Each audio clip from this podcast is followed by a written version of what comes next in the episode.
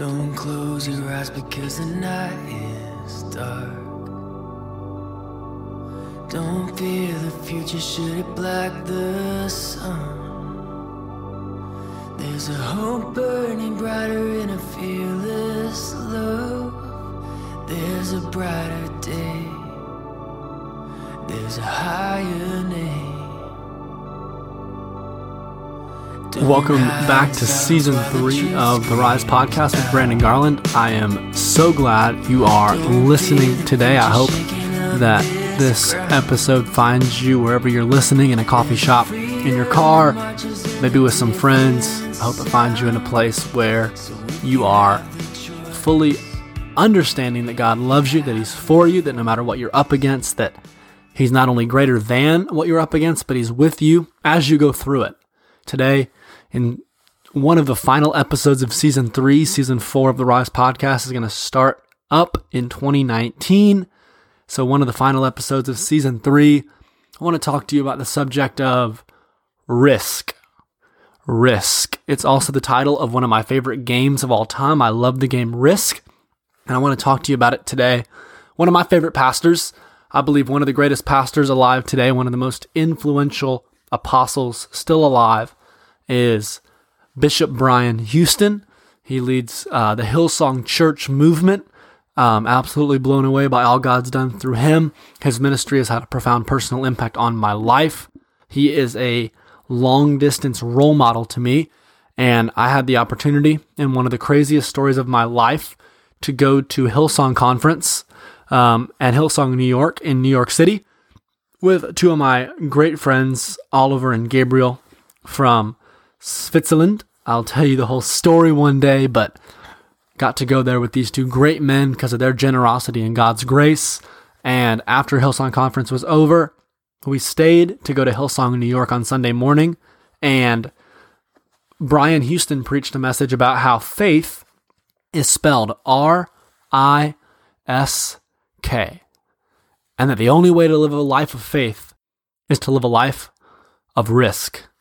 And I want to challenge you today that the only way to experience the God life is through risk. I'm concerned in my own life and in yours that we've become so accustomed to the comfortability and consumerism that we've become Christians who are living lives full of the greatest power in the universe and that we're wasting it day in and day out.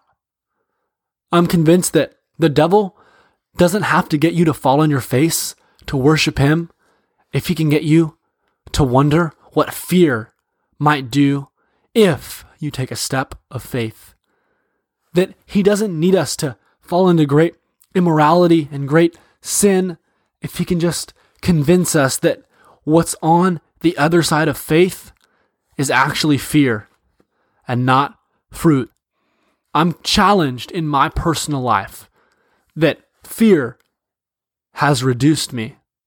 One of the most influential quotes I've ever heard from Kris Vallotton, he says, and I encourage you to do this make a list of all the things that you would do if you had no fear.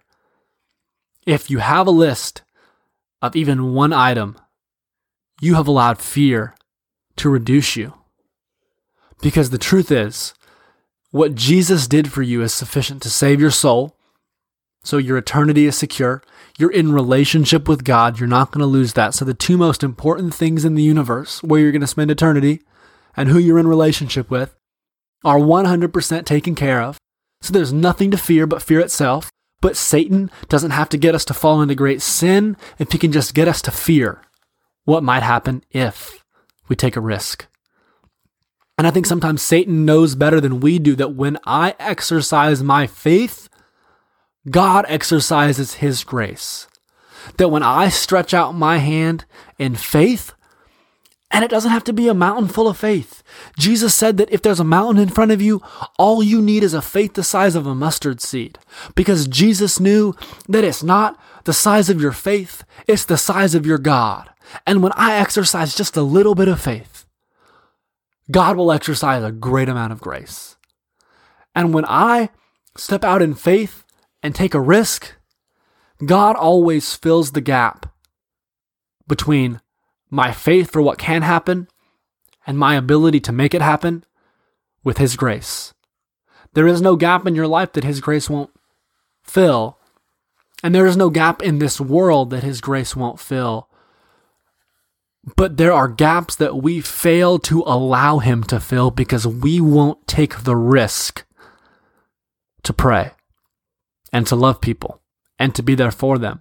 Today I went to lunch with two awesome people at my church, and I try to do this as often as I can remember to. And when the waitress brought us our food, I asked her, Hey, can I pray for you? Is there anything in your life as we're about to pray for our food that I can pray for you?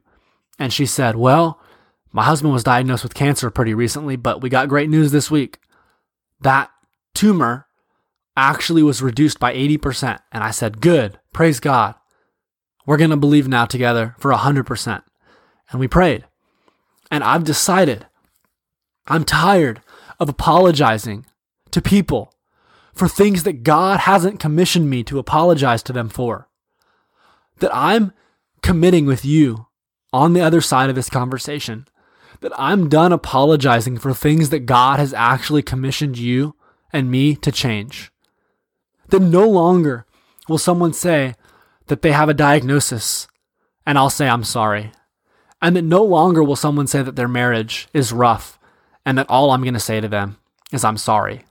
And there will no longer be people who tell me about their children and the crazy things that are going on, or the depression that they're struggling with, or the battles that they're fighting. And no more will I respond to the needs of the world by saying, I'm sorry.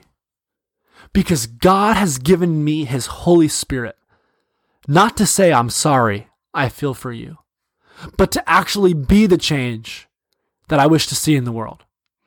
Because God's vision for humanity isn't just to believe in Him and go to heaven one day. It's to fill us with heaven now and let heaven actually break into this earth through spirit filled believers walking in faith that's spelled R I S K.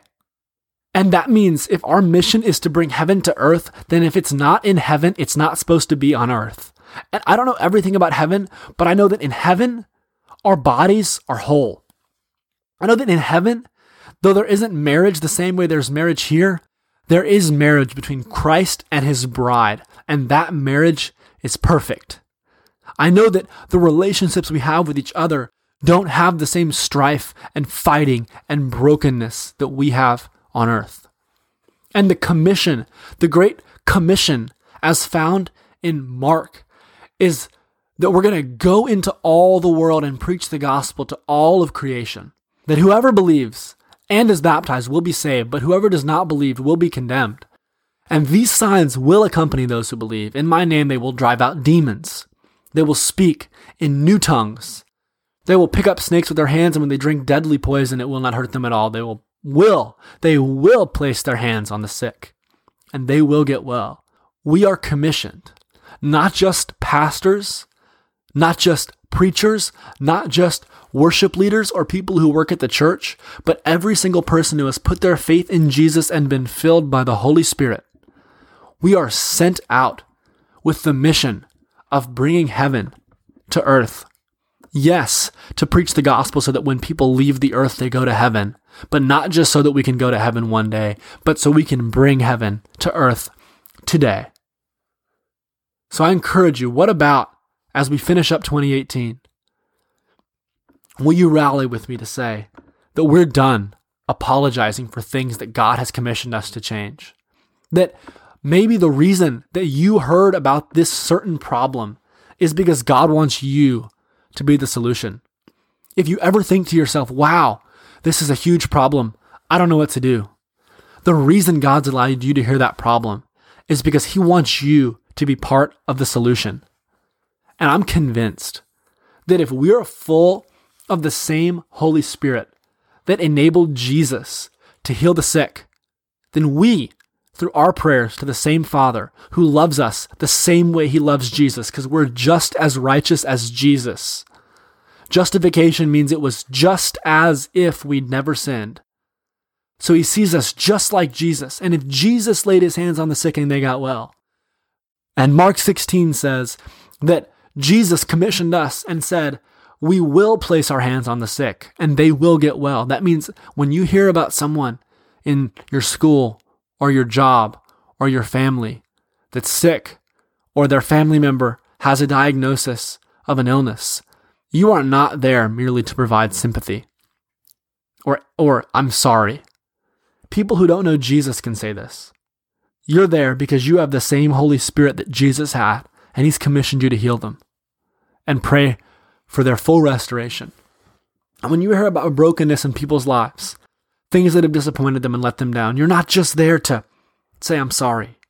You're there to point them to the hope of Jesus and what He did for them through His love. And the fact that they can have a new life. And that God is so powerful that there's no situation He won't intervene in. But here's the thing all these things take risk. So the question is will you take a risk to ask your waiter if you can pray for them? It doesn't have to be awkward. I say almost exactly this every time. Hey, I'm about to pray for this food. Is there anything in your life or your family that I can pray for? But it takes a risk. When you see someone and you ask them how they're doing and they say, Oh, I've been sick for a few weeks. I don't know what it is, but it won't go away. It'd be safe to say, I'm sorry. But will you take the risk to say, I know Jesus and I know that he can heal the sick. So can I pray for you? You'd be surprised how many people would say yes. And you would be surprised what God will do through you, not because of how great your faith is. It only takes a little bit of faith. But your little bit of faith will meet the great grace of God, and the great grace of God will fill the gap within the lives of the people you begin to minister to. And you will see Him do abundantly beyond all you can ask for or imagine. On the other side of faith. It's not fear. It's not frustration. It's fruit. Will you take a risk today and see God move and see what He can do through you? I hear the sound of sons and daughters. I see the old dream wild and young man.